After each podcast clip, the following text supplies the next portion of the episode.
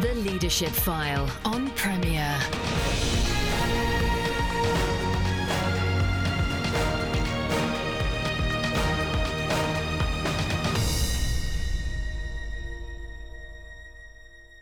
Welcome to the Leadership File, the show that aims to help you change the way you lead. I'm Andy Peck. This week I welcome back to the show Bruce Collins. Bruce was born in South Africa. He's lived in the UK since 1978, initially working as a chemical engineer and marketing manager before being ordained into the Church of England in 1983.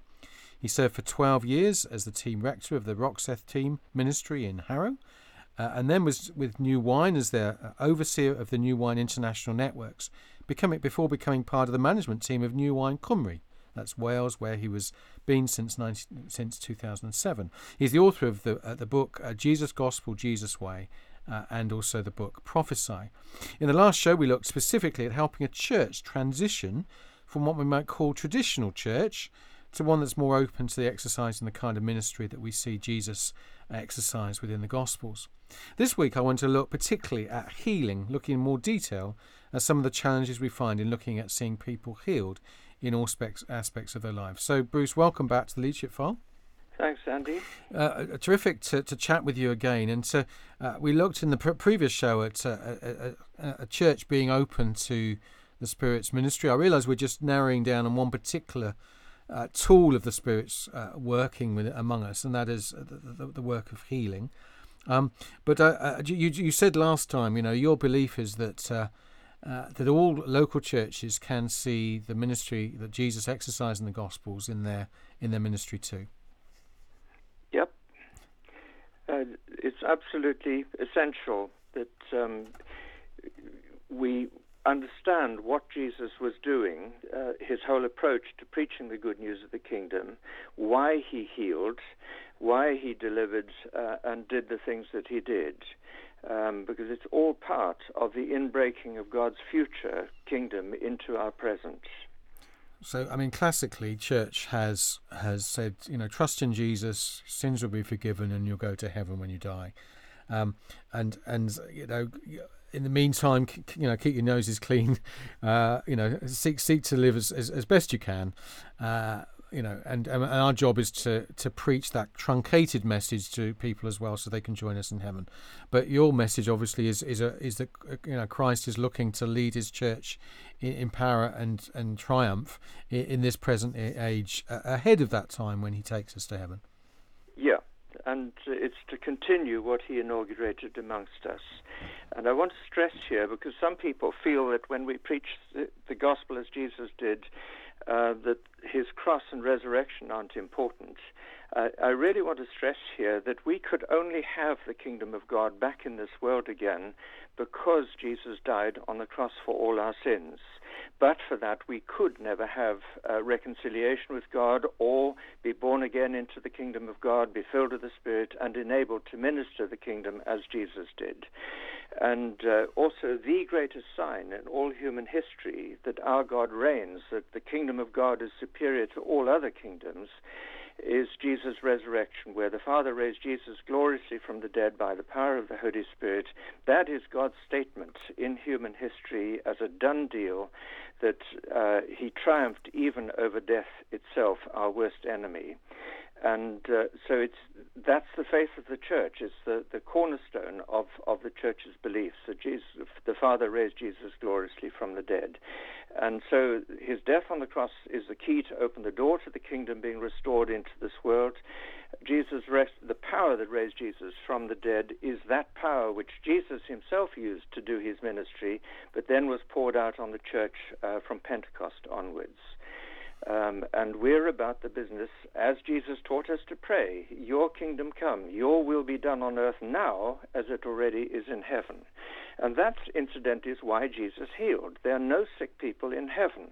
So when all the sick who came to him, who managed to get to him and ask for healing or deliverance for that matter, he never turned them away. They received it. And so Jesus didn't also say to his disciples, heal one or two or three people to prove that the message is true, even though that's a thoroughly valid role for signs and wonders to authenticate the person and work of Jesus and the truth of his word. But it goes beyond that. The Lord said to the 72, for example, when you enter a town or a village, heal the sick who are there. It's not heal one, two, or three, it's heal the sick who are there. So, for example, when Paul was uh, shipwrecked on Malta, and he heals the uh, centurion or local, father-in-law, I think it was, of a serious condition, um, then the rest of the sick of the island came and asked for help, and they were all healed. No one got left out. And uh, it's perfectly in line, too, with what Jesus taught us. Uh, ask and you will receive. For everyone who asks receives. Now, I guess most most ministers and most churches would, would say, yeah, we pr- we pray for people to be healed, and uh, it would you know if if, if the, sometimes there's a list of people who are sick and we pray for them. But i guess there's a there's a difference between kind of the, the prayer if it's your will lord and and we don't really expect anything to happen prayer uh, and what you're saying which is a c- command that we have the authority in jesus name so perhaps you could just expand that a little bit for us yeah I, I think, first of all, there's a major misconception prevalent in the church today, and I think it's been around for a long time. And it'll take me a moment to explain this. Because in creation, when God created human beings in his own image and likeness and gave human beings, those first human beings, the charge to be responsible for the exercise of his kingdom on earth, rule over the fish of the sea, the birds of the air, over every living creature on the ground, over all the earth. Human beings from creation were entrusted by God to be responsible for the exercise and outworking of what always is his kingdom, not ours. And even though after the fall um, we lost relationship with God, we lost the Holy Spirit, uh, and so on, and then God had to show the world the kingdom in Old Covenant form, just a foreshadowing of the reality that was to come in Jesus. Uh, nevertheless, God never changed his mind about that arrangement. For example, in 1 Samuel 15, as I was reading again this morning, God is not like a man that he would change his mind. Uh, Paul tells us in Romans 11, verse 29, God's gifts and his call are irrevocable. They can never, ever be changed.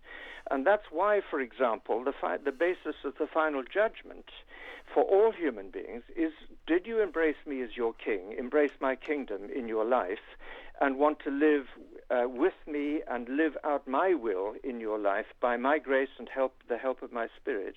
Or did you scatter by resisting me, rejecting my kingdom, and not living the way that I, I call you to live with me?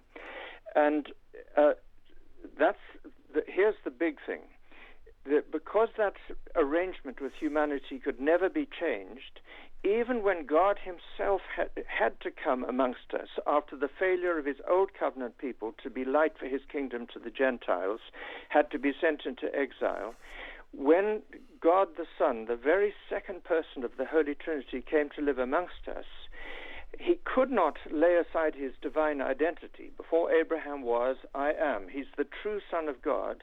But nevertheless, in regard to how he withstood temptation and sin, how he ministered, he chose to do that as one of us, honoring the arrangement that he made with us in creation, never changing that. And that is why, for example, you'll see in Jesus' life, as recorded amongst us, that he never did any miracles until he was baptized, filled with the Holy Spirit uh, and equipped with the gifts of the Holy Spirit to do his ministry as a man, although he's true God from true God as well, choosing to lay aside his divine glory, as Paul tells us in Philippians chapter 2. Um, so to be found just like one of us.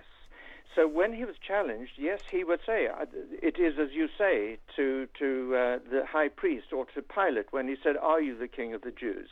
He never denied his true identity, and when he said, "Before Abraham was, I am," or "I am the resurrection, the life, the true vine," etc., he is saying quite plainly who he was. But the way he chose to do his ministry was to empty himself of his divine advantages over us uh, and to, to minister in the gifts and power of the Holy Spirit First of all, being absolutely true to the arrangement he made with us at the very beginning, but secondly, in order that he would be a model for us. Now, there is another unique difference between Jesus and us because, humanly speaking, from conception in his mother's womb, in Mary's womb, he was the new man from conception. That's why the, the doctrine of the virgin birth is so, so primary and important for the Christian faith. So, Jesus, humanly speaking, never needed to be born again. He grew up in this conscious awareness of his relationship with the Father, his identity in the Father. But nevertheless, uh, for example, at his baptism at the River Jordan, uh, the Father affirmed him through a phenomenal experience. The Spirit coming upon him as a dove, the Father, a voice from heaven speaking, You are my Son, my beloved, chosen, precious one, on whom my favor is fixed.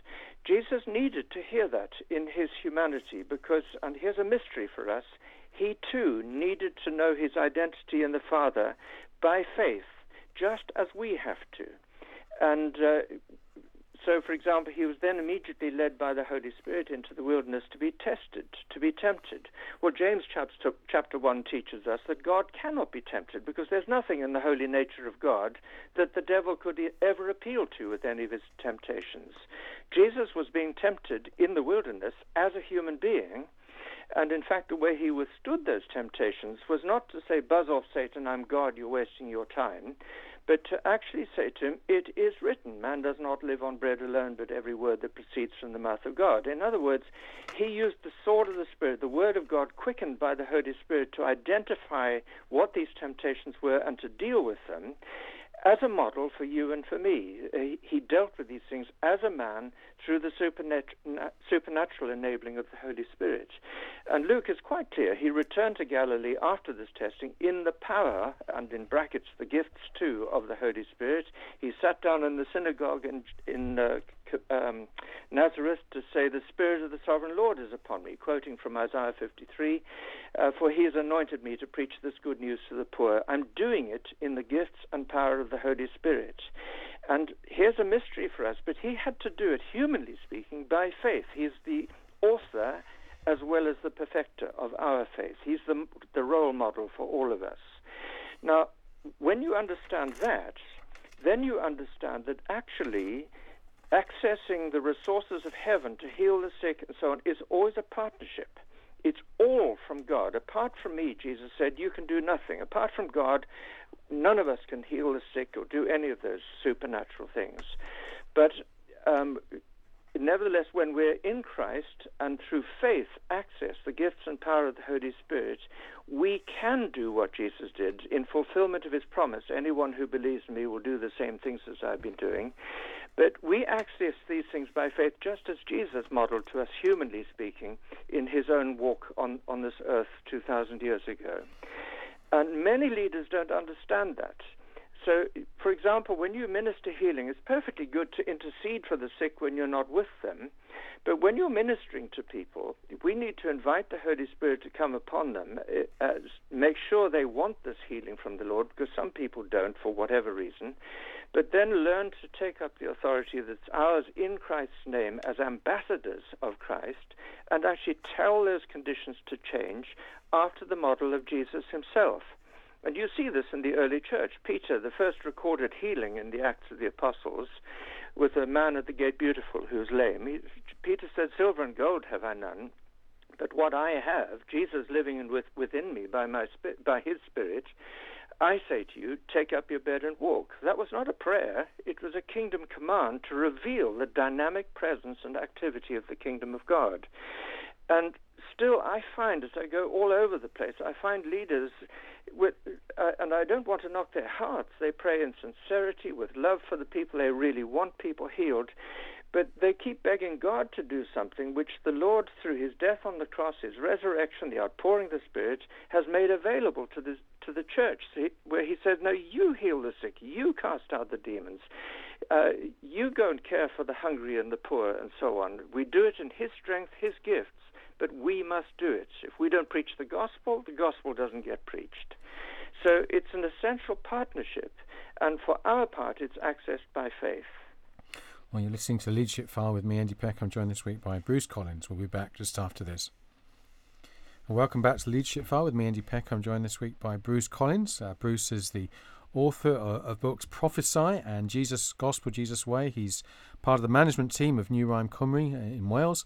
Uh, uh, Bruce, before before the break, was g- giving us a, a, kind of masterclass in theology in the background of of, uh, of understanding of healing, uh, in the context of, of us being image bearers, and in the context of of us being joined to Christ and being in Christ, and of Christ's uh, uniqueness as as um, fully God and, and fully man. So thank you, uh, Bruce, for kind of laying the foundations for us. Uh, and uh, I, I, do urge listeners to listen back and to work that through in their mind and maybe to take notes. That was just a masterclass. So thank you. Um, so. Having having got this kind of foundation of, of who we are in Christ and of of, of Christ's desire to be at, at work in and through us and to uh, to, for the church to be a, a healing church. To talk about the, some of the practicalities of how you uh, how you might, as a leader, um, see see healing prayer taking place. Um, first, you do need to prepare your church, as I was saying in the first interview with you. Um, you need to prepare the way by laying clear biblical foundations for these things. Secondly, it's always good to invite a leader with a team uh, from another church to come and to share their testimony, because testimony, honest testimony, is really important, um, and to minister and to model the ministry, and especially those who do it in this naturally supernatural way, being very simple, low key, no hype or fuss about it, so that your people in the church can actually see something really wholesome being modeled and see people get healed. Um, and then, or take some of your core leaders to another church to see it happening elsewhere. One of the things I will mention here that we've started in Wales, where we see healing happen at every single meeting. Sometimes we have better meetings, some there are not so many healed, but we are seeing healing at every single meeting. So-called healing cafes that we've launched, where uh, church members invite people who are outside church life but have a need for healing, or their child does, but to come to these gatherings. They're completely informal, usually not in a church setting at all. Coffee, tea, muffins, good eats, tables and chairs, cafe style and somebody really good at welcoming people. Then, then a short, uh, a short testimony is usually filmed from healings from the past healing cafes, uh, and particularly for people who are not Christians, giving their uh, testimonies and, and showing their astonishment at what Jesus had, had done for them. And then um, a short talk based on Jesus, one of the healing stories in the Gospels, always including his cross and resurrection, then leading out with words of knowledge for visible physical conditions, praying maybe for five, six people, the leader leading that, but people at the tables standing alongside. Uh, we ask people to stand if they respond to these words. And uh, we find people getting either partially healed or completely healed, just about every one of them. And as we roll it out, then with more words of knowledge or just an invitation, if you've come here needing Jesus' help, well, 99% of the people he healed simply came to him asking him for help. And uh, we minister to them as well. And we're seeing healing, as I say, happen at every one of these healing cafes. Sometimes there are a lot of complete healings. Other times it's obvious that things are happening, but they're not all complete. It does vary. Um, and we have learned that the faith environment um, and how you handle that faith environment is actually quite important in terms of the freedom of the Holy Spirit to move. Yes, Bruce. I mean, we, we might mention in, in your book, Jesus Gospel, Jesus Way, I, I was particularly impressed with uh, how you um, well, how God answered your question. You know, why why are we seeing do we see fewer healings in the UK uh, compared to, for example, Africa and India where you'd visited, and he, and the insight about the, the faith atmosphere that even Jesus himself, it would seem, on occasions faced. You know, the, the lack of belief, which actually led to to less healing. Can you talk a little bit about faith atmosphere? Yep, it's it all comes from this fundamental understanding that God has delegated responsibility for the outworking of his kingdom to human beings. And that's not just to the Christians, it's to all humanity because this was a creation ordinance. So, in any place, um, you have some people who are really hungry for the kingdom to come. You've got others, maybe even in churches, who say, no, we don't like this sort of thing in our church, and who may be resistant, in this dimension at least, of the Christian faith and ministry. And then you may have others who are just rampant skeptics, who sit with, with not just folded arms, but uh, arms turned down at the elbows because they just don't like it at all. And really, it's everyone present around the location of ministry that's affecting the freedom of the Holy Spirit to move. And so, for example, when Jairus came appealing to Jesus for help his daughter, for example, who's dying, uh, and Jesus gets to the house and she's already died, you see the Lord managing the faith environment. When the news first broke, he did not allow this negative news to get to his own human spirit, ignoring what they said. He didn't let it get to him. He turned to Jairus, who is the most important person on earth, spiritually speaking, together with this little girl's mother, um, in re- regard to their child, and said, Don't be afraid, just believe. I don't know what poor old Jairus could do with that, but nevertheless, the Yes. word of the Lord had been spoken into that situation. Yeah. When he arrived at the house, he found a faith environment being, being loudly expressed. They were weeping and wailing loudly for the simple reason that the girl, as far as they were concerned, was dead and was never going to come back again.